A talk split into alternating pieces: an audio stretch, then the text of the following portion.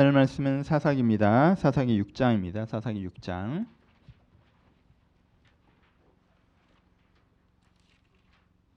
사사기 6장 1절로 24절 말씀까지인데요. 1절로 24절 말씀 좀 길긴 하지만 그래도 한번 같이 읽어보도록 하겠습니다. 제가 1절 읽겠습니다. 이스라엘 자손이 또 여호와의 목전에서 악을 행하였으므로 여호와께서 7년 동안 그들을 미디안의 손에 넘겨주시니 미디안의 손이 이스라엘을 이긴지라. 이스라엘 자손이 미디안으로 말미암아 산에서 웅덩이와 굴과 산성을 자기들을 위하여 만들었으며 이스라엘이 파종할 때면 미디안과 아말렉과 동방 사람들이 치러 올라와서 진을 치고 가사에 이르도록 토지의 소산을 멸하여 이스라엘 가운데 먹을 것을 남겨주지 아니하며 양이나 소나 나귀도 남기지 아니하니 이는 그들이 그들의 짐승과 장막을 가지고 올라와 메뚜기 떼같이 많이 들어오니 이 사람과 낙타가 무수함이라. 그들이 그 땅에 들어와 멸하려 하니 이스라엘이 미디안으로 말미암아 궁핍함이 심한지라. 이를 이스라엘 자손이 지었더라.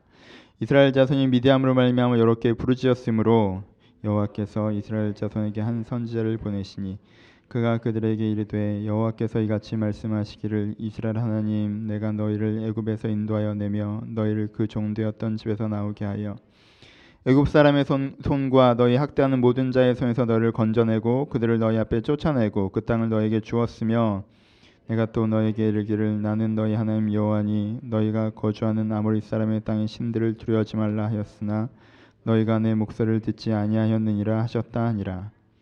여호와의 사자가 아비에셀 사람 요아스에게 속한 오브라에 이르러 상수리나무 아래 앉으니라.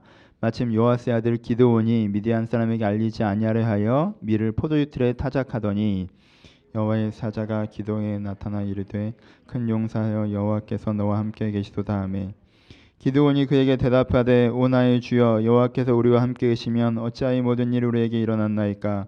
또 우리 조상들이 일찍 우리에게 이르기를 여호와께서 우리를 애굽에서 올라오게 하신 것이 아니냐 한 그 모든 이적이 어디에 있나이까.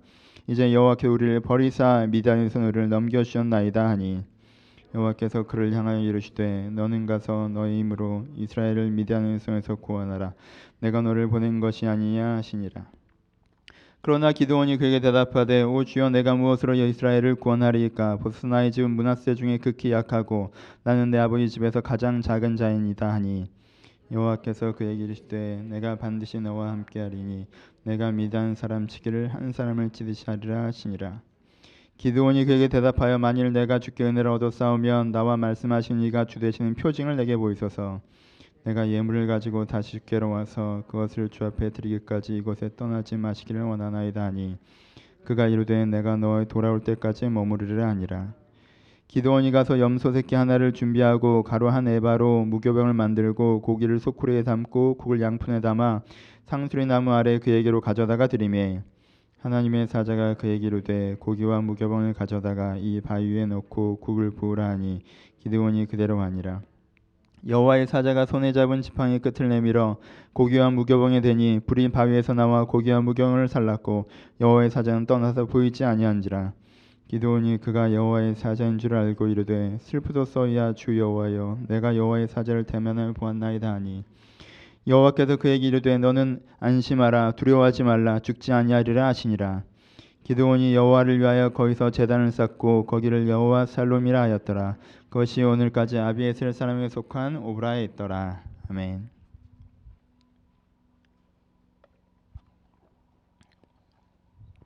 안녕하세요. 인사할까요? 안녕하세요. 오늘도 말씀의 기대를 갖고 함께하는 시간이었으면 좋겠습니다. 오늘은 사사기에서 기드온에 대해서 시작하도록 하겠습니다. 기드온에 대해서 3주간 말씀을 나누도록 할 텐데 기드온이라는 사람을 다시 한번 기억하는 은혜의 시간이었으면 좋겠습니다. 오늘은 기드온의 6장면을 좀 살펴볼 텐데요. 첫 번째로는 기드온의 상황을 살펴봅시다. 기드온은 어떤 상황이었죠? 그 당시에 미디안의 압박 가운데 있었다라고 성경은 기록하고 있습니다. 여러분 미디안은 압제하는 나라 중에서도 그렇게 건강하지 않는 방식으로 이스라엘을 압제했습니다. 어떻게 했어요? 땅을 점령하고 니네 가운데 많은 수탈, 농사를 지면 많이 착취해가는 정도가 아니라 아예 전쟁에 승리하고 온 다음에 점령하고 있지 않고 자기 나라로 돌아가 버려요. 그러면 이 사람들이 어떻게 합니까? 농사를 짓겠죠. 한 해 동안 열심히 농사를 지으면 가을에 와 다시 한번 쳐들어와서 몰려옵니다. 그래서 농사 지었던 곡물과 그리고 모든 그 양과 가축들까지 싹 가지고 다시 자기 나라로 돌아가 버려요. 그리고 또 그렇게 되면은 추수를 했는데 아무런 곡식이 없잖아요. 그럼 완전히 빈궁한 지경에 떨어지죠. 그 빈궁한 중에서 주림배를 움켜잡고 정말 모종 조금 남아있는 걸로 다시 어떻게든 농사를 짓잖아요. 그러면 또 미디안이 가을에 쳐들어와서 싹 쓸어갖고 돌아가 버려요. 그러니까 이스라엘 사람들이 어떻게 됐다고 합니까? 빈궁한 처지에 떨어졌다라고 얘기합니다. 다른 나라가 압제했어도 이 정도까지는 아니었어요. 근데 이건 아예 사람을 살아갈 수가 없게 만드는 거예요. 아예 관심이 없어요. 이 사람들이 살건 죽건 그냥 약탈자로 정말 도적대처럼 이들을 대했던 것이 미디안이었습니다. 그것이 7년째 반복되고 있습니다. 얼마나 어려웠겠습니까? 이 사람은 빈궁했어요. 배고팠습니다. 그런 시대에 태어났어요. 그래서 기드온이 그래서 어떤 생각을 해냈습니까? 농사를 지었는데 이거를 추수를 하는 게 소문이 나면 미디안이 또 쳐들어올 것 같아서 몰래 추수를 한 다음에 그것을 탈곡할 때가 가장 문제잖아요. 그걸 탈곡을 하는데 커다란 포도주 틀 속에 들어가서 거기서 탈곡을 하고 있는 거예요. 왜요? 걸리면 이게 다 뺏기니까 조금이라도 내 것을 좀 가져가 보겠다고 그 탈곡을 하고 있는 장면이 오늘의 장면, 기드온이 살고 있는 상황입니다. 이것은 참 되게 안쓰러운 상황입니다. 왜요? 여러분, 추수가 뭐예요? 추수는 원래 축제의 날이어야 합니다. 그렇지 않습니까? 내가 한 해 동안 열심히 일을 했고요. 그 일심일 한 거에 대한 보상을 받는 날이에요. 우리가 농사를 지을 땐 매달 월급이 들어오는 게 아니란 말이에요. 내가 이 추수의 날을 보면서 참고 1년을 일하면 추수의 날에 그 보상을 받으면서 내가 보람을 느끼고 감사를 하고 이 기쁨을 주변 사람과 나누는 축제의 날이 추수입니다. 내가 열심히 일했음에도 그 결과를 빼앗길까 봐 전전긍긍하고 있는 처지에 있는 거예요. 그게 기드온의 삶입니다. 얼마나 피곤한 삶입니까? 안쓰러운 삶이에요. 기도하는 삶은 초라한 삶입니다. 내 인생에 큰 문제가 닥쳤는데, 그렇잖아요. 추수 때마다 모든 것을 빼앗기는 큰 문제가 닥쳤는데 그 문제를 해결할 수 있는 적극적인 방법이라는 게 없어요. 그러니까 남아있는 게 소극적인 방법입니다. 가장 소극적인 방법은 뭐예요? 안 걸리는 거. 포도주 틀 속에 들어가는 아이디어 정도. 그것이 내 인생에 내가 낼 수 있는 대안인 거예요. 얼마나 초라한 대안입니까? 원래 공공의 문제는 다 함께 해결해야 되는 것인데 공공의 문제를 다 함께 해결하지 못하고 개인이 해결해야 되는 상황이 되면요. 그 개인이 낼 수 있는 대안이라고 하는 건 너무 초라한 대안밖에 되지 않거든요. 그럼 포도주 틀 속에 들어가는 것 정도의 대안을 잡고 있는 것이 기드온의 형제입니다. 기드온의 상황. 그것이 우리의 상황과 유사점이 있습니다. 여러분 오해하지 마세요. 우리는 절대 기드온만큼 힘들지 않아요. 유사점이 있어요. 우리가 감히 기드온 같다라고 얘기해서는 안 됩니다. 유사점이 있죠. 어떤 유사점이 있어요? 현대사회에서도 비슷한 맥락은 갖고 있습니다.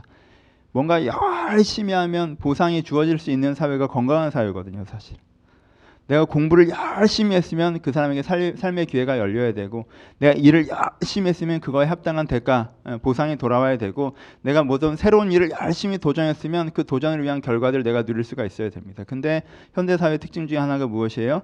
열심히 하고도 그 보상, 그 대가, 그 열매를 못 누릴 수가 있다는 거죠. 그 불안에 우리가 전전긍긍합니다. 그렇죠? 이렇게 열심히 공부하고 있는데 이것이 아무런 의미도 없게 되면 어떡하지? 내가 이 직장에 내가 열심히 일을 하고 있는데 이것이 또 아무런 의미가 없게 되면 어떡하지? 내가 열심히 살아가고 있는데 이것이 그냥 아무런 의미가 없게 되면 어떡하지? 내가 고생한 거에 대한 대가는 구조적으로 다른 사람들이 다 가져가 버리고 나는 결국 아무것도 안 남게 되면 어떡하지? 어떻게든 이것들을 좀 줄여보자 라는 그 고민들이 우리 가운데 있다라는 거예요.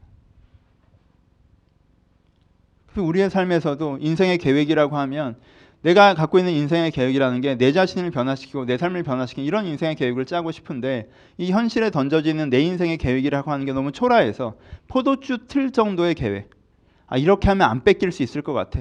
여기에 가면 조금 더 안정적일 것 같아. 거기에 들어가면 그냥 내가 원하는 보상 얼마가는 내가 챙길 수 있을 것 같아. 그럼 좀 안정적인 직장을 찾아보자. 어떠한 상황들을 좀 만들어보자. 여기에 내 돈을 넣으면 뺏기지 않을 수 있지 않을까? 그것이 인생 계획이라고 얘기해야 하는. 그런 면에서 기드온의 경험과의 기드온의 상황과 유사성을 우리가 갖고 있습니다. 다시 기드온의 마음을 한번 생각해 봅시다. 이렇게 포도주 틀 속에서 타작을 하고 있는 기드온에게 한 사람이 찾아옵니다. 본문을 읽으면서 오해하지 마셔야 되는 게, 읽으면 여호와께서 그에게 말씀하시고 그가 주여 하면서 얘기하니까 하나님이 막 이렇게 임재하셔서 뭐 구름 속에서 기드온과 얘기하는 것처럼 느껴지는데, 여기는 떨기나무가 아니에요. 여기 한 사람이 찾아온 거예요. 그렇죠? 기드온에게 한 사람이 있어요. 당신이 정말 하나님이 보낸 사람인지 어찌합니까? 라고 얘기하고, 이거 하늘로 올라간 다음에야 진짜 하나님이 보내시는 사람인 줄 알았어요. 그러니까 기드온이 하는 이 대화의 과정에서는 그냥 한 사람이 와서 말을 건 거예요. 그렇죠? 그 사람이 하나님의 사람이 아닌지는 기드온은 나중에서야 알았어요. 그럼 내가 그렇게 포도주 틀쓰게 들어서 타작을 하는데 한 사람이 와서 나에게 뭐라고 얘기합니까? 큰 용사의 여호와께서 너와 함께 계시도다라고 얘기해요. 구름 잡는 얘기를 하죠. 난 초라한 삶의 현장 가운데 있는데 갑자기 이 선지자 같은 사람, 종교인이 찾아와서 큰 용사요, 하나님이 너랑 함께 계신다. 하나님께서 너랑 함께 계시고 네 인생엔 가능성이 있고 네 인생에 하나님의 은혜가 있고 뭐 이런 얘기들을 하는 거죠. 네가 하나님의 사명을 감당하는 삶을 살 거죠. 이런 얘기를 합니다. 그러니까 기드온이 그 얘기를 듣고 기분이 좋았을까요? 안 좋았을까요? 반응을 보니까 기분이 안 좋았어요. 좀 아침에 이렇게 좀 멀쩡할 때 이렇게 그런 얘기 해주면 차라리 기분 좀 좋을 텐데, 내가 지금 가장 좀 누구 보기 민망한 시기잖아요. 지금 뭐 이렇게 숨어서 이렇게 털고 있는 거니까 사실. 내가 봐도 내가 제일 초라한 때 갑자기 와서 큰 용사여 하나님 너와 함께 하신다라고 얘기해요. 기도원 이거 믿었어요? 안 믿었어요?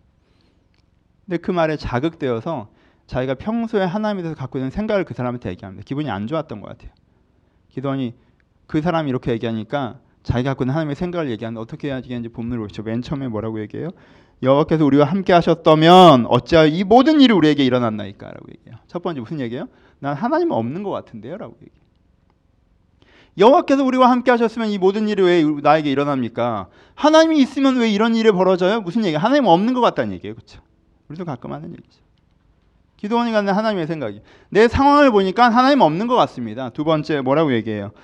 우리 조상들에게 있었던 그 모든 이적이 어디 있나이까? 하나님께서 힘이 능력이 많다라고 성경에 기록되어 있는데 그 기적이 어디에 있어요? 무슨 뜻이에요? 하나님 무능하다는 거예요.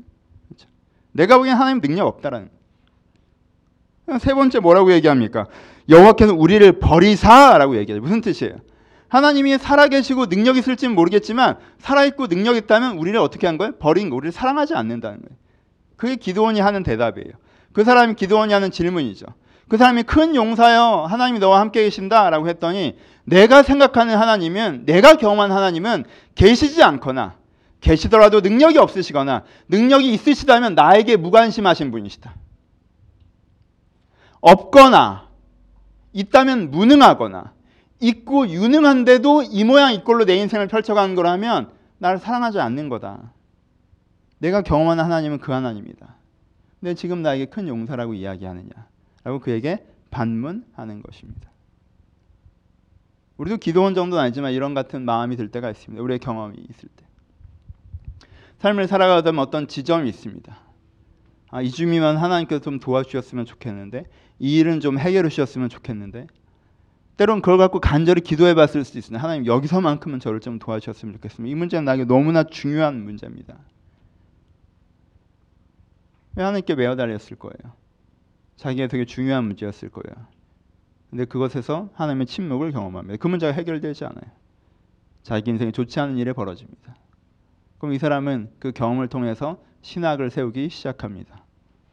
마음 가운데 이런 확신을 갖게 되죠. 하나님은 없거나 하나님은 있어도 무능하거나 나에게 관심이 없거나 셋 중에 하나라는 거예요. 왜? 내 경험하는 바로서, 내가 겪어본 바로서 하나님은 그런 분이시다라는 생각을 우리도 때로 갖게 됩니다. 기드온의 환경에서 기드온의 생각을 갖게 되는 건 굉장히 자연스러운 것입니다. 우리도 기드온과 비슷한 환경을 겪었다면 그런 생각을 자연스럽게 가질 수도 있습니다. 세 번째, 기드온의 믿음으로 넘어가 봅시다. 기드온이 그렇게 하나님의 사람에게 반문하였더니 이 사람이 어떻게 대답합니까? 이 사람은 이제까지 했던 이야기와 같은 이야기를 반복합니다. 기드온이 그렇게 하나님이 없거나 무능하거나 나를 사랑하지 않는다고 13절에 이야기했더니 14절에 그 사람이 반복해서 여호와께서 그를 향하여 이르시되 너는 가서 너의 힘으로 미디안의 손에서 이스라엘을 구원해라. 내가 너를 보내겠다라고 말씀하십니다. 하나님께서는 자초지종을 설명하지 않으세요. 하나님께서는 사과하지도 않으십니다. 하나님께서는 그 과거에 대해서 이야기하지 않으세요. 현재의 상황에 대해서 설명하지도 않으십니다. 하나님께서는 어떻게 얘기하십니까? 하나님은 지금 이 순간에 여기서부터 너와 네 환경을 바꿔나가실 생각이시다라고 얘기 대답하십니다. 네가 가장 원하는 건 뭐냐? 옛날에 무슨 일이 벌어지니 자초지종을 아는 거야? 아니잖아. 하나님께서 얘기하시는 건 그거예요. 지금 이 순간 내가 네 인생을 변화시키고 지금 이 순간 내가 네 인생을 사용하겠다라고 그에게 똑같은 이야기로 다시 한번 선언하십니다. 큰 용사여 하나님께서 나와 함께 하신다, 그 얘기를 반복하는 거죠. 이 선언이 선언됐을 때 기드온에겐 두 가지 반응이 있을 수 있었습니다. 첫 번째 기드온이 보일 수 있었던 반응은 무엇입니까? 무시하는 것입니다. 왜요? 물어봤더니 딴소리를 하잖아요. 그렇죠? 기드온이 볼 수 있었던 첫 번째 반응은요, 무시하는 거예요. 여러분, 지금 천사가 나타난 게 아니에요. 한 사람이 그 얘기를 하는 거예요. 어떤 사람이 와서 나한테 종교적인 축복을 얘기했더니 내가 거기에 대해서 그 하나님 그러신 것 같지 않은데 라고 내가 대답한 거예요. 근데 그 사람이 거기서 사실은 이게 이렇게 되고 저게 저렇게 된 거라고 설명을 해주길 바랬는데 설명은 안 해주고 또 막 선언을 해. 그렇잖아요. 여러분들 어떠실 것 같아요? 여러분, 좀 다른 얘기로, 여러분들 그럴 것 같잖아요. 여러분, 차라리 성경이 낫지 않아요? 한 사람이 갑자기 이렇게 나타나서 뭐 큰 용사 이러는 것보다 성경이 낫지 않아? 우리도 그럴 때 있잖아요. 내가 경험하기로는 하나님은 없거나 무능하거나 나를 사랑하지 않는 것처럼 느껴지고 있는데 성경에서 하나님께서는 나를 사랑하시고 내 인생을 인도하시고 뭐 이런 말씀을 하시잖아요. 그렇죠? 그럼 내 입장에서는 사랑하시고 인도하시는데 왜 인생이 여기까지 이렇게 됐대? 뭐 올해부터 사랑하신대? 작년에 안 사랑하셨대? 작년에 내 인생 엉망이었는데? 라는 생각이 들 때, 그래서 거리감이 딱 느껴질 때, 그래서 뭔가 궁금할 때 성경에 나오는 설명이 또 반복해서 하나님은 너를 사랑하시고 그러면 그냥 좀 뭔가 자초지종을 모르겠고 설명을 안 해주고 그러니까 몰라, 그만해, 난 탈곡할래, 이렇게 할 수 있는 게 기도는 첫 번째 반응이겠죠. 그렇죠? 무시하는 거. 왜? 난 자초지종을 듣고 싶으니까, 내 환경으로 위로받고 싶으니까. 하나님이 정말 살아계시다면 환경을 좋게 만들어. 그럼 내가 믿을게. 하나님 정말 살아계시다면 왜 이렇게 엉망으로 만드는지 자초지종을 설명해봐. 왜 그렇게 했는지 좀 변명을 해보라고. 그럼 내가 믿을게 라고 했는데 변명도 안 하고 위로도 안 하고 또 같은 선언을 했을 때 기드온이 볼 수 있는 첫 번째 반응은 뭐예요? 무시하는 거죠. 하던 일 계속하는 거예요. 그렇죠? 기드온이 보이는 두 번째 반응이 있어요. 기드온이 보일 수 있었던, 실제 기드온이 보였던 두 번째 반응은 무엇입니까? 실제 기드온이 보였던 두 번째 반응, 기드온은 하나님께 반문합니다. 정말 하나님께서 그렇게 원하십니까?를 물어봐요. 기드온은 뭐라고 그래요? 당신이 정말 하나님의 사자라면 내가 지금 가서 번제물을 가져다가 당신한테 예배를 드릴 테니까 기다려달라고 얘기해요. 기드온은 뭘 해요? 이 사람, 네가 하는 말이 정말 하나님께서 그렇게 생각하신, 내가 확인하고 싶다라는 쪽으로 움직여요. 기드온이 좀 이상해 보이세요? 여러분 생각해 보세요. 기드온한테 가장 중요한 게 뭐예요? 옛날에 무슨 일이 벌어진지 자초지종을 아는 거예요? 아니죠. 기드온한테 가장 중요한 게 뭐예요? 지금 이 문제가 해결되는 거예요. 그렇죠? 이 문제가 해결되는 게 기드온이 가장 원하는 거예요. 근데 기드온은 뭘 근거로 삼았을 뿐이에요. 기드온은 자초지종을 근거로 삼고 싶었을 뿐이에요. 이해되지 않았던 과거가 이해되면 내가 오늘부터 문제가 해결될 수 있다는 기대를 갖고 있을 수 있지 않을까라고 과거를 근거로 삼고 싶었을 뿐이에요. 근데 하나님께서는 다른 근거를 제시하죠. 어떤 근거를 제시하세요? 하나님 자신이라는 근거를 제시하세요. 네가 그걸 다 이해하지 못하더라도 내가 하나님이고 내가 정말 그걸 원한다면 그게 되지 않겠냐라는 근거를 제시하세요. 그리고 기드온은 그 근거 자체에 설득됩니다. 그렇죠. 하나님이 정말 원하신다면 그게 되겠죠. 그러니까 내가 자초지종은 됐고, 그러면 하나님께서 정말 그걸 원하시는지 저를 점검해보고 싶어요 쪽으로 기드온이 움직여요. 이게 기드온의 두 번째 반응이에요. 여러분, 이것을 우리는 신뢰라고 부릅니다. 보세요. 사소한 것에도 신뢰는 작동합니다. 제가 잘 아는 누군가가 제가 들어주지 않을 만한 부탁을 합니다. 제가 모르는 누군가가 제가 들어주지 않을 만한 부탁을 해요. 제가 모르는 누군가가 제가 들어주지 않을 만한 부탁을 하잖아요. 그럼 전 자초지종을 물어봅니다. 왜 내가 그 일을 도와야 하는지. 그가 충분히 설득력 있는 설명을 하지 않으면 저는 그 일을 돕지 못하겠다라고 얘기합니다. 왜요? 전 더 중요한 일들이 있으니까. 내가 굳이 그 일을 돕지 않아도 된다고 생각해요. 근데 내가 잘 아는 누군가가 내가 잘 이해되지 않는 왜 이 일에 날 도와달라고 하지? 라는 것을 요구했을 때 저는 정말 내가 필요해? 라고만 한 번 더 물어봅니다.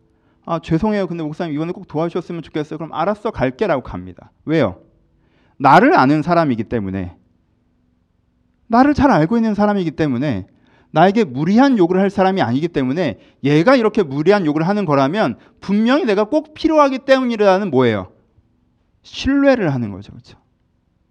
경기를 합니다. 운동을 해도 마찬가지예요. 내가 보기에는 지금 이 순간 이런 식으로 플레이를 하는 게 더 좋을 것 같아요. 근데 감독이 다른 사인을 내립니다. 감독이 그 사람에게 자초지종을 다 설명할 수가 없습니다. 생각이 다를 수도 있어요. 근데 그 사람의 그 선수에게 뭐가 필요해요? 신뢰가 필요합니다. 저 감독이 경기 전체를 더 잘 읽고 있다. 저 감독도 이기고 싶어 한다. 나보다 더 큰 생각, 최선의 생각을 했을 것이다. 그럼 내가 다 이해되지 않아도 그래요. 목적이 같다면 그럼 내가 어떻게 할까요? 라고 물어볼 수 있습니다. 우리는 매번 자초지종을 근거로 삼고 싶어하는 경향이 있습니다. 그렇죠? 설명이 다 되면, 이해가 다 되면, 납득이 다 되면, 환경이 변하면 그때 내가 하겠습니다 라고 얘기하는 경향이 있어요. 그 근거를 쓰지 않으면 나는 반응하지 않겠습니다 라고 얘기하는 경향이 있어요. 여러분, 그래서 기독교는 믿음의 종교라고 하는 것입니다. 여러분들에게 자초지종을 다 설명하는 게 아니에요. 여러분에게 근거를 다 제시하는 게 아니에요. 여러분 환경을 다 변화시켜 놓는 게 아니에요. 보이는 것을 누가 믿지 못합니까? 보이지 않는 것을 믿나니 그걸 소망이라고 부르는 거 아닙니까? 믿음의 종교이고 소망의 종교라고 얘기합니다. 왜요? 내가 상황이 다 바뀌지 않다 할지라도 하나님께서 그 일을 해나가실 것이라는, 하나님이란 분 자체가 그렇게 해나갈 것이라면 신뢰감이 있다면 그러면 당신이 그것을 원하시면 그렇게 하실 거니까 내가 그 일에 어떻게 참여하는 게 좋을까라는 태도로 반응할 수 있다는 것입니다. 여기서 기드온과 우리가 갈라집니다. 믿음 있는 사람과 믿음 없는 사람이 갈라집니다. 우린 기드온의 300용사를 기억하죠. 31명의 적군인데 300명 딱 데리고 가 하고 가서 때려잡는 기드온. 그렇죠? 우리는 300용사의 기드온을 기억합니다. 여러분, 300용사의 기드온은 여기서부터 출발했습니다. 300용사의 기드온은 너무 어려운 상황에서 초라하게 자기 인생의 대안을 찾고 그것 때문에 하나님을 원망하는 마음으로 살아가는 거에서 출발했습니다. 그런데 그 기도는 왜 우리와 일반적인 삶의 행로와 다른 길을 갑니까? 굉장히 많은 사람들은 그 지점에서 난 하나님이 없는 것 같고 무능한 것 같고 나를 사랑하지 않는 것 같은데요. 정말 그렇다면 자초지종을 설명하거나 환경을 바꿔봐라고 얘기하는 그 지점에서 하나님이 그래도 나는 너를 사랑하고 네 인생을 인도할 때로 선언하실 때 선언 말고 설명이요 라고 한 다음에 그 하나님을 외면하기 때문에 그렇습니다. 믿음 말고 상황이요 라고 그 하나님을 외면하기 때문에 그렇습니다. 그렇게 믿고 시작하기보다 에이 하고 자기 하던 일을 계속하기 때문에 그렇습니다. 거기서 갈라지는 것입니다. 기독교는 믿음의 종교입니다. 여러분 믿으십니까? 여러분 믿으십니까?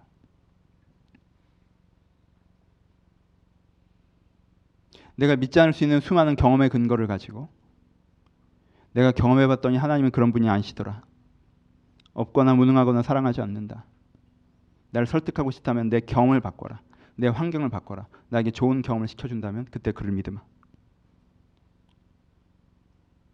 누가 이것을 믿음이라고 부릅니까?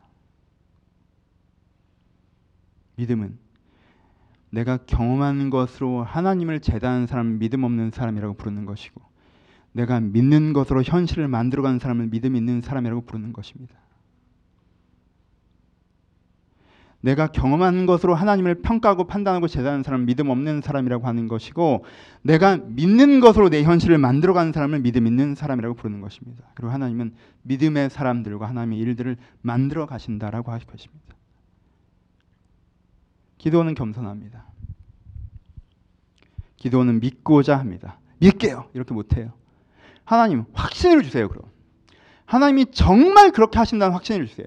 기도는 환경의 변화를 찾지 않고 논리적 설명을 찾지 않고 하나님께서 정말 그렇게 하고자 하신다라는 하나님의 의지에 대한 확증, 우리식으로 표현하면 은혜를 구합니다. 그리고 그가 그 은혜를 받죠. 구약적 방식으로 하나님께 예배하고 그 예배가 연락됨을 경험합니다.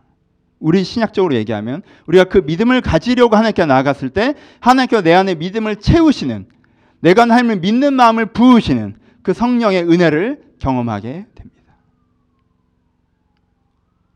그것이 기드온을 달라지게 하는 것입니다.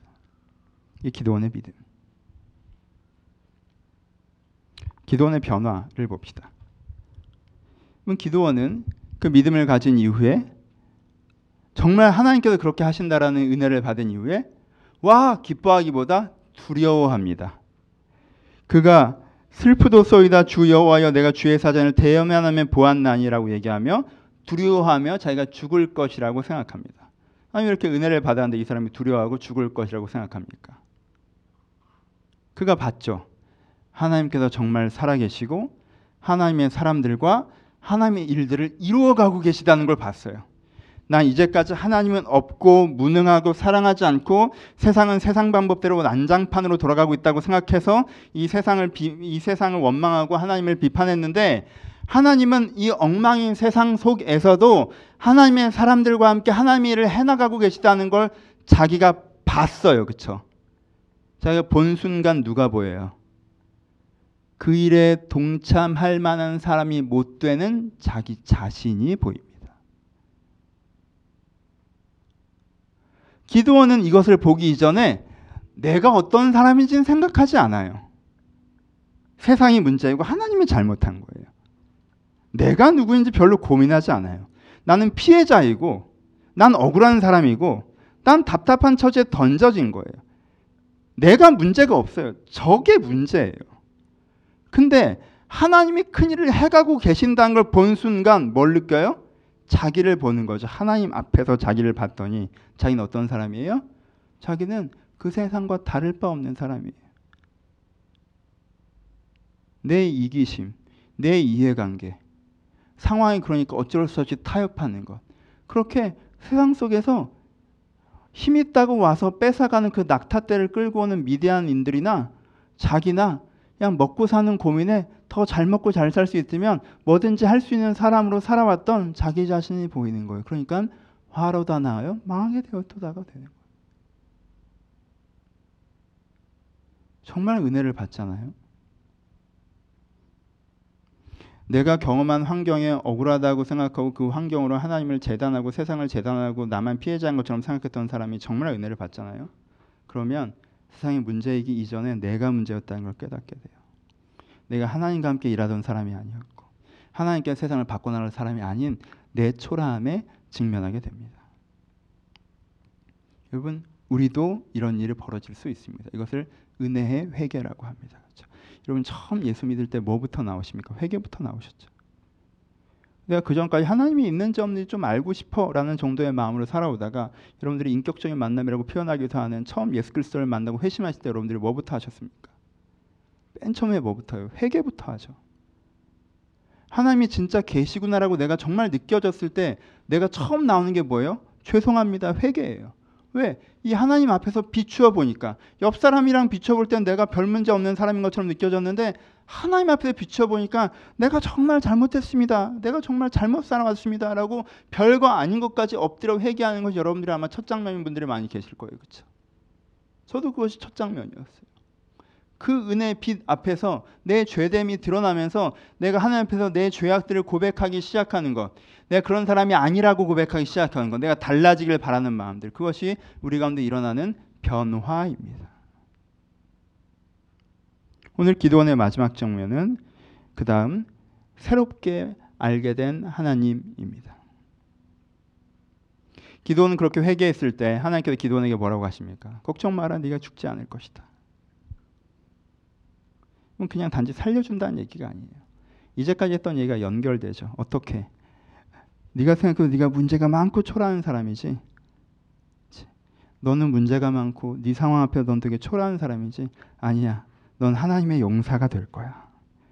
내가 너와 함께서 널 들었을 거야. 너는 변화돼서 세상에 쓰임받는 사람이 될 수 있어 라고 그에게 말해주시는 거예요. 그렇죠? 그 얘기를 듣고 기드온이 뭘 얘기하는지 아십니까? 샬롬의 하나님을 얘기합니다. 여호와 샬롬. 이 유명한 단어가 여기서 등장합니다. 샬롬의 하나님. 샬롬의 하나님은 어떤 하나님입니까? 이전까지는 샬롬, 평강이 없었어요. 평화가 없었어요. 누구와 누구 사이에 평화가 없습니까? 하나님과 기드온 사이에 평화가 없었죠. 기드온은 하나님을 오해하고 있고 하나님은 기드온에서 멀어져 있었습니다. 근데 여기에 평화가 임하죠. 하나님은 기드온을 평가하지 않고 기드온과 가까이 계셔서 기드온을 변화시켜 나가고자 하십니다. 기드온과 하나님 사이의 평화가 해결됩니다. 회복됩니다. 그리고 기드온과 누구? 기드온과 삶 사이의 평화가 회복됩니다. 기드온과 삶 사이의 분쟁이 있었어요. 내가 원하지 않은 일들, 원치 않은 상황, 힘든 여건들, 내 삶과 나 자신이 항상 분쟁했던 건 기드온이었단 말이에요. 근데 내가 이제는 하나님의 사람으로서 하나님 일들을 해나갈 거예요. 그러니까는 내 삶과 나 사이의 평화가 회복되죠. 그리고 이 공동체 사이의 샬롬이, 공동체를 향해서 샬롬이 선언됩니다. 하나님께서 너를 통하여서 우리와 함께 하셔서 이 공동체를 하나님의 나라로 다시 한번 미디안을 쫓아내시고 하나님의 나라를 세우실 것이다 라고 얘기하시는 거예요. 그래서 이제는 기드온은 샬롬의 하나님을 알게 됩니다. 여러분, 오늘 본문의 중심은 어디에 있습니까? 오늘 본문의 중심은 하나님은 없거나 무능하거나 무관심하다고 얘기했던, 그렇게 하나님을 생각했던 기드온이, 하나님을 악하거나 무능하거나 없다라고 생각했던 그 기드온이 하나님은 샬롬이시다라고 고백하는 거예요. 여호와 샬롬. 하나님을 내가 이제야 알게 됐는데 하나님은 없거나 악하거나 무관심한 분이 아니시고 하나님은 나에게 샬롬이신 분이시고 나의 삶의 샬롬이신 분이시고 이 세상의 샬롬이신 분이라는 것을 깨닫게 되는 거예요. 무엇을 통해서? 그가 자기가 갖고 있는 자기 경험을 통해서 하나님을 해석하기를 멈추고 하나님께서 정말 그러하신 분인가 믿기 시작할 때 그 믿음으로 말미암아 샬롬의 하나님을 알게 되는 이야기가 오늘의 이야기입니다. 결론부로 갑시다. 여러분들의 하나님은 어떤 분이십니까? 여러분들은 어떤 하나님을 알고 계십니까? 여러분의 마음에 중심했던 하나님은 어떤 분이라고 생각하십니까? 여러분 마음의 중심에서 간단하게 하나님께서 세상을 창조하셨고 예수가 십자가에 돌아가서 3일 만에 부활하셨고 내가 죽은 이에 천국에 갈 것이고, 예, 그거 믿는 거 소중한 거 저 부정하지 않으세요. 그런 객관적인 믿음 말고, 지난주와 이번주 동일하게 얘기하는 거, 그런 객관적인 믿음 말고 그 믿음을 갖고 있는 것을 감사하고 축복하고 그 믿음을 지키시길 소원합니다. 근데 그럼 오늘은 그 객관적인 믿음을 말고 여러분들의 삶에 하나님이 일하실 수 있다라고 믿으십니까? 아니면 객관적으로 하나님을 믿지만 그 하나님이 지금 나와 함께 하지도 않고 나에겐 무능하며 나에게 나를 버리셨다라고 사실 마음에 생각하고 계십니까? 이런 마음 중심에서, 이런 마음 중심에서 여러분들의 실제 여러분들의 마음에 세워놓은 그 기준에서 하나님은 내 인생에 일하셔. 하나님은 내 인생을 바꾸셔. 하나님이 나와 함께 하셔. 라고 믿으십니까? 하나님이 있는 건 믿고 구원도 믿으나 하나님께서는 내 인생에 함께하지 않으신다라고 생각하고 계십니까? 혹시 그러시다면 첫 번째, 괜찮아요. 기드온도 그랬으니까 그거 자체에 자책하지 마시고, 두 번째, 하지만 거긴 단지 사건 하나가 있다는 걸 여러분들이 솔직히 인정하셨으면 좋겠습니다. 거기엔 단지 사건 하나가 있을 거예요.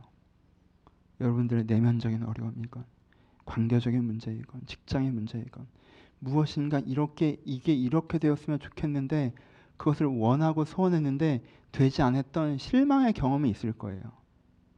하나님이 왜 그러셨는지 저도 모르겠어요. 자초지종을 우리가 다 알지 못합니다. 근데 여러분, 그 사건이 여러분 인생을 관통하는 진리의 경험이라고 말하지 맙시다. 그 사건이 신이 누구인지 증명한 사건이며 내가 어떻게 살았는지 깨달아진 사건이라고는 말하지 맙시다. 그 사건 때문에 갖게 되는 생각과 태도와 기준이 내 인생 전체를 점령하지 않도록 막아서셔야 합니다. 여러분들이 간절했을 뿐 거기엔 분명히 좋은 사건들도 있었어요. 여전히 기억에서 밀어놨던 분, 여러분 인생에 굉장히 중요한 사건들도 있었습니다. 그 사건 하나로 인생을 다 재해석하시고 또 그것으로 하나님을 재해석하시기를 멈추셔야 합니다. 그때 왜 그러셨는지 설명하지 않으시면 나 하나님을 믿을 수가 없다. 그때 하나님이 그러셨기 때문에 하나님은 없거나 무능하거나 날 사랑하지 않는 거다. 그때 왜 그랬는지 나에게 설명을 하던가 그 문제를 해결을 해라. 그래야 난 당신과 다시 시작할 수 있다. 라는 자리에 서 계시면 우리가 하나님을 경험으로 이해하기로 결정했기 때문에 하나님이 우리 삶 가운데서 사라지는 것입니다. 여러분이 아무리 목소리를 드높여 그 이야기를 선포한다 할지라도 그것은 기도가 아니라 반역이며 믿음이 아니라 불신입니다. 결정하셔야 합니다. 그리고 은혜를 구하세요. 은혜로서 확신을 얻으십시오. 내가 내 환경을 보면 하나님께서 내 인생 일하지 않으실 것처럼 생각이 되나 내가 하나님께서 내 인생 일하신다는 말씀을 붙잡고 내가 기도하고 매어달리는 가운데 하나님께서 내 마음 가운데 네 인생에 내가 함께할 것이고 네 인생에 내가 인도할 것이라는 하나님께서 내 마음의 확신을 주시는 그 은혜를 구하시고 그 은혜의 확신 가운데 내가 바알의 상을 찍어내고 그 확신 가운데 내가 300명을 갖고 달려갈 때 하나님께서 그 인생 가운데 본격적으로 일하실 수 있는 것입니다. 그 믿음을 가지셔야 합니다. 말씀 마칩시다. 기독교 믿음의 종교예요. 기독교 믿음의 종교입니다. 교회적인 정보를 우리가 알아야죠. 왜 그런지 우리가 설명해야죠. 설명을 들어야 되고요. 여러분, 제가 감히 말씀드릴 건데 제가 항상 조금 지나치게 자존심 이런 게 높은 사람이지만 전 누구보다도 여러분들에게 자초지종을 설명해 드리려고 노력하는 사람인 건 아시죠? 누구보다도 성경의 맥락을 설명해 드리고 싶은 사람인 건 아시죠? 하지만 여러분, 우리는 아래에 있고 그는 위에 있습니다. 우리가 모든 걸 이해할 수 없어요.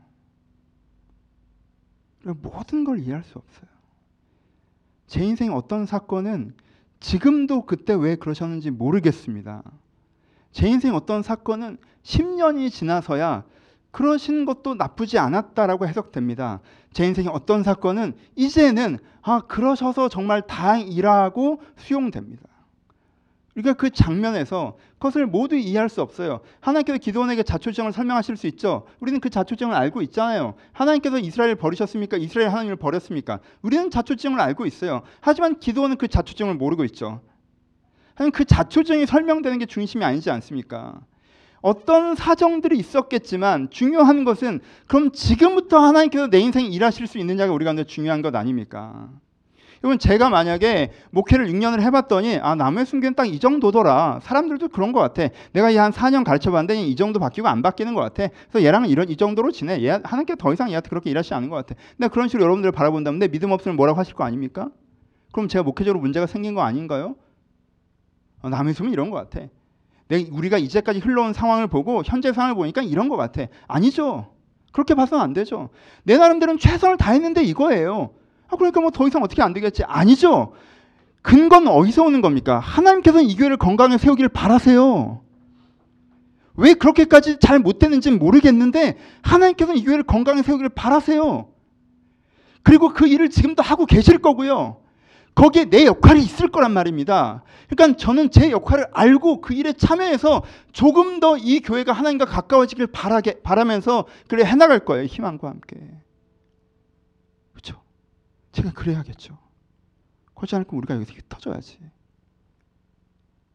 제 자신의 인생에 대해서도 내가 43살 정도 살아보니까 이 정도구나. 내가 하나님이 내 인생에 그냥 크게 엄청나게 쓰시지는 않는구나. 내 인생에 전인격적인 변화가 그렇게 많이 일어나지도 않는구나. 난 또 이 정도 사람인 거구나. 나쁘지 않지. 날 수용하자. 이러면 됩니까? 아니, 하나님께서 나를 또 바꾸시겠죠. 왜 43년 동안 신앙생활을 했는데 제대로 신앙생활을 한 게 벌써 20년이 넘었는데 20년이 넘게 신앙생활을 해도 왜 이 모양이라고 내 스스로를 비난하기 이전에 하늘을 원망하기 이전에 지금부터라도 하나님께서 분명 나를 바꿔가실 수 있죠. 거기 내 역할이 있을 겁니다. 전 그 역할에 서고 싶어요. 그리고 그렇게 저를 바꾸고 싶습니다. 그게 제 고민이에요. 그게 맞겠죠. 그러려고 해요. 그러지 않고 제가 20몇 년을 했는데 이 정도밖에 안 바뀌는구나. 신앙생활 해도 사실 그때만 반짝 그런 거고 원래 안 바뀌어. 사람이란 게 잘 안 바뀌어. 성령 공부 깊이 해도 잘 안 바뀌어. 근데 그렇게 되는 순간 사실 전 목회에서 그만하든가 해야겠죠. 여러분, 여러분들의 서 있는 자리가 우상이 되지 않도록 결정하십시오. 나 이만큼 살아봤더니 이렇더라. 내가 이렇더라. 내 상황이 이렇더라. 하나님, 여기까지 왜 그랬는지 우리가 다 설명하지 않아도 확실한 건 하나는 하나님께서 여기서부터 여러분들에게 일하신다고 말씀하고 계신다라는 거예요. 하나님께서 여기서부터 여러분들에게 일하실 것입니다. 여러분들의 환경 때문에 하나님이 어떠하다라고 결정하셨다면 오늘 이 순간 그 결정을 철회하시고, 하나님이 그럼 내 인생에 무엇을 하려고 하실까? 하나님이 정말 그러신가? 하나님이 정말 그러신 걸 내가 알고자 합니다. 믿고자 합니다. 이렇게 은혜를 받고 그 은혜 받은 모습을 보니 내 문제가 보이고 그것들을 회개할 때 샬롬의 하나님을 만나셨으면 좋겠습니다. 여호와 샬롬, 하나님은 평강이시다. 하나님은 실로 평강이십니다. 우리가 아직 우리가 영혼으로 아직 그것을 모르신다면 아버지, 내가 샬롬의 하나님을 알게 하소서. 나와 함께하지 않고 무능하고 무관심한 하나님이 아니라 내가 샬롬의 하나님을 알길 바랍니다. 성경은 샬롬의 하나님이라고 말씀하시니 내가 모르는 것이지 내가 그것이 하나님이 샬롬이라는 걸 신뢰하며 나아가오니 그 하나님을 알길 바랍니다. 여러분들이 서실 때 그 하나님이 여러분들 가운데 함께 하시며 그 샬롬을 여러분의 삶 가운데 넘치게 하실 것입니다. 오늘도 그 평화를 초대하고 누려가시기를 주님의 이름으로 축원합니다. 우리 찬양하시겠습니다. 은혜로 다 찬양하실 텐데, 시작됐네 우리 주님의 능력이 나의 삶을 다스리고 자유케 하네. 자유 안에 죄와 사망으로부터 나의 삶은 변하고 다 충만하네. 은혜로 다 주의 은혜, 한량 없는 주의 은혜. 여러분, 이 은혜를 고백하십니까? 하나님의 일을 시작하셨습니다. 우리를 바꾸시는 일들을, 우리의 삶을 바꾸시는 일들을 시작하셨습니다. 하고 계십니다. 지금 왜 이렇게 충분히 나타나는지 아닌지 우리가 잘 알지 못하지만 분명히 하고 계십니다. 오늘 다시 한번 선언합시다. 시작된 우리 주님의 능력이 내 죄와 저희 죄와 사망으로부터, 여러분의 내면적인 문제와 여러분의 환경적인 문제로부터 함께 분명히 그것들을 자유케 하실 거라는 희망을 가지시고 우리 함께 기도하는 마음으로 찬양하도록 하겠습니다. 찬양하시겠습니다.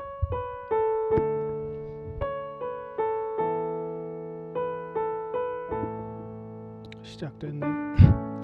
시작됐네. 우리 주님의 능력이 나의 삶을 다스리고 새롭게 하네. 자유 안에 죄와 사망으로부터 나의 삶은 변하고 난 충만하네. 시작됐네. 시작됐네.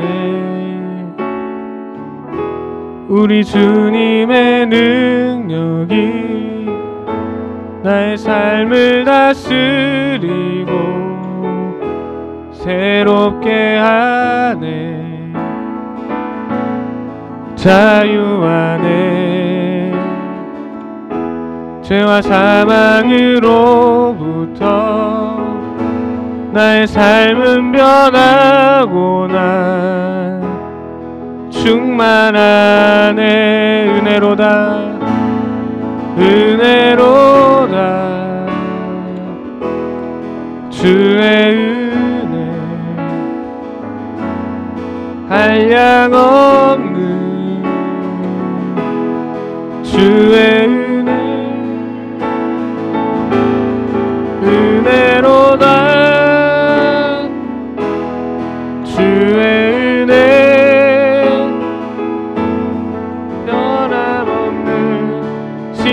하신 주의 은혜. 은혜로다. 은혜로.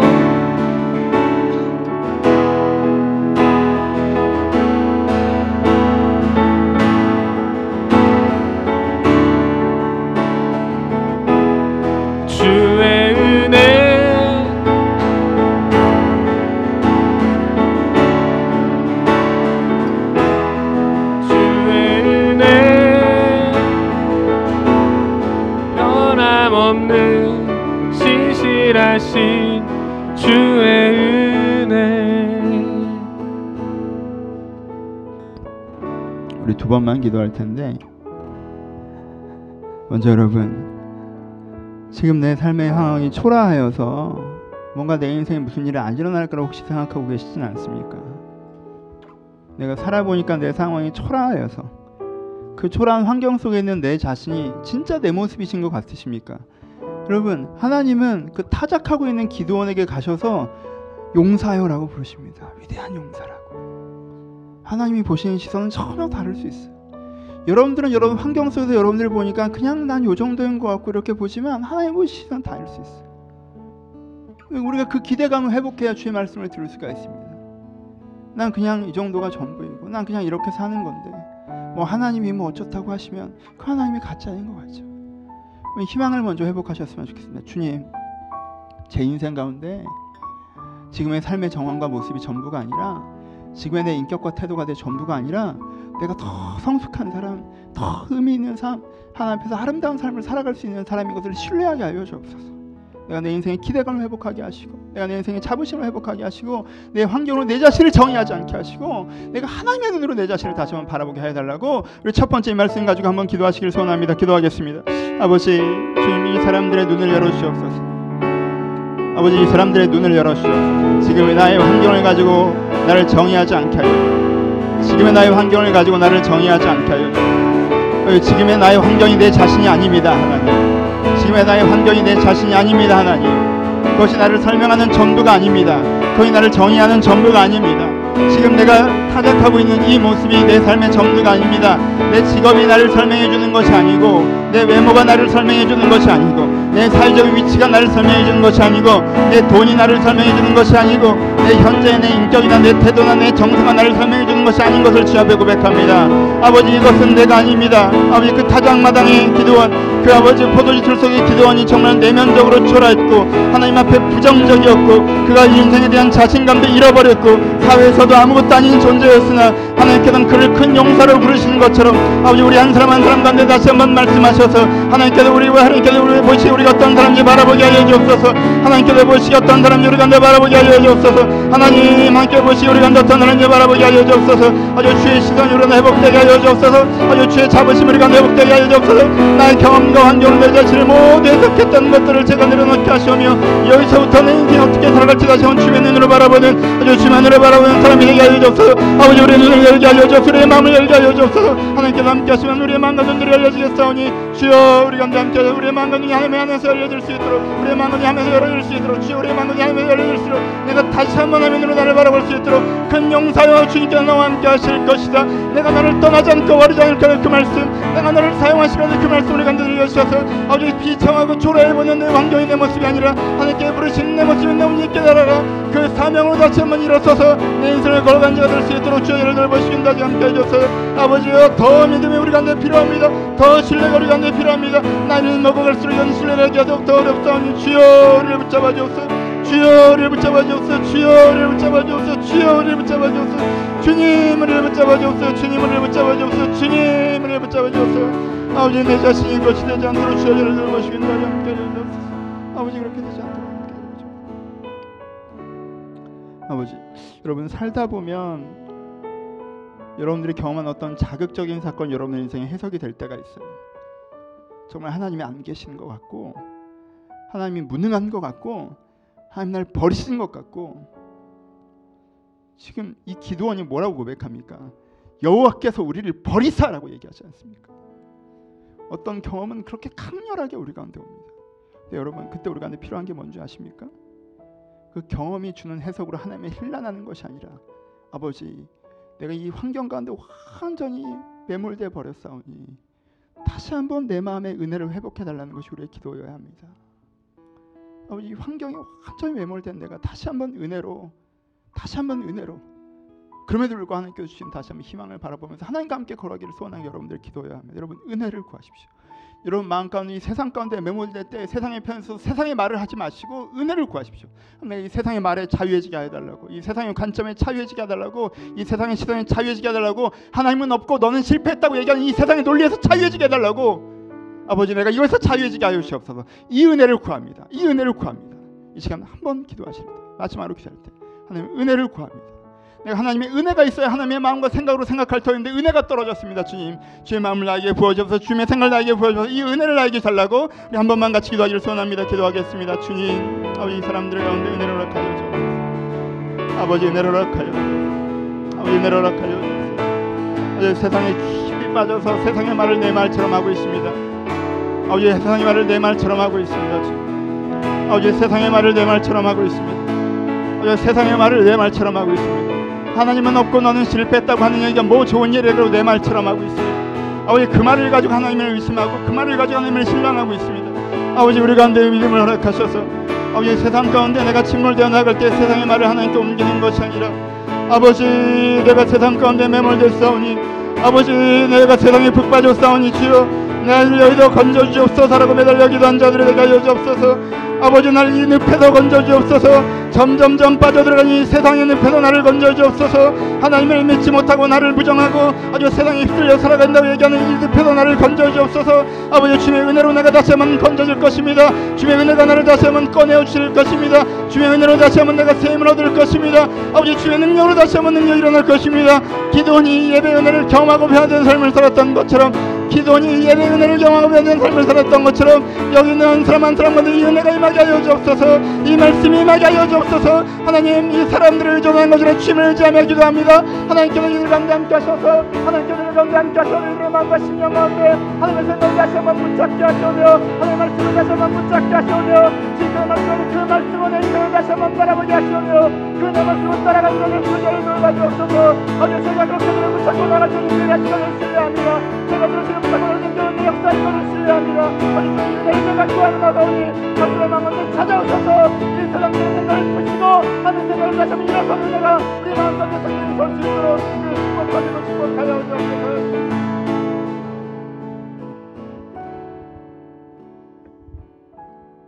아버지 내 마음에 세상도 이야기하고 하나님도 이야기하시는데 세상 이야기는 왜 이렇게 깊게 들어오는지 그것이 내 생각인 것처럼 내 마음과 생각과 감정까지 주관하며 그 세상의 말을 내 입술에 달아 하나님을 없다 하며 하나님을 무능하다 하며 하나님이 나를 버리셨다 하며 하나님과 상관없는 초라한 삶을 사는 게 맞다라고 이야기하는 그런 세상에 빠져있는 나를 구원하여 주옵소서.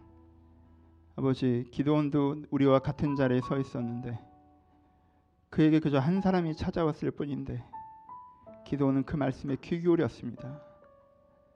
지금은 성경이 나를 찾아오고 있는데 내 이 성경 말씀에 귀 기울이게 하시고 내가 정말 그러한가라고 고민하게 하시고 정말 그러하심을 하나님께 깨닫게 하시면 그 은혜 붙잡고 세상이 어찌하건 내가 세상에서 하나님과 함께 걸어가는 사람이 될 수 있도록 하나님께서 전적으로 내 인생에 일하신 것을 경험하는 사람이 될 수 있도록 한 사람 한 사람을 축복하여 주옵소서.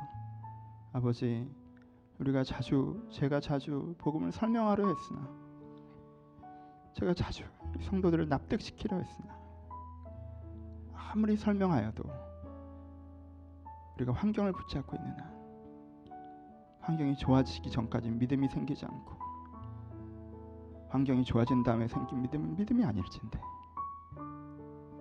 우리가 믿음 없는 자로 주님 앞에서 멀어지지 않게 하시고 믿음 있는 자로 주님과 함께 서서 구원받는 주님의 백성 될 수 있도록 우리를 축복하여 주옵소서. 이제 우리 예수 그리스도의 은혜와 하나님 아버지의 사랑하심과 성령님의 교통하심이 하나님을 믿어 내 인생이 구원받기 소원하는 모든 심령 가운데 이제로부터 영원토록 함께 있을지어다. 아멘.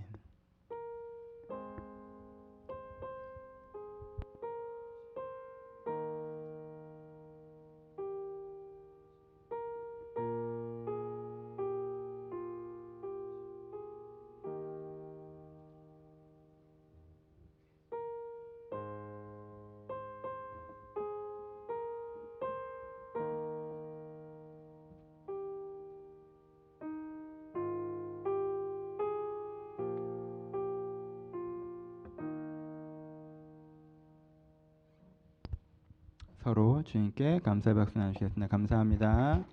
감사합니다.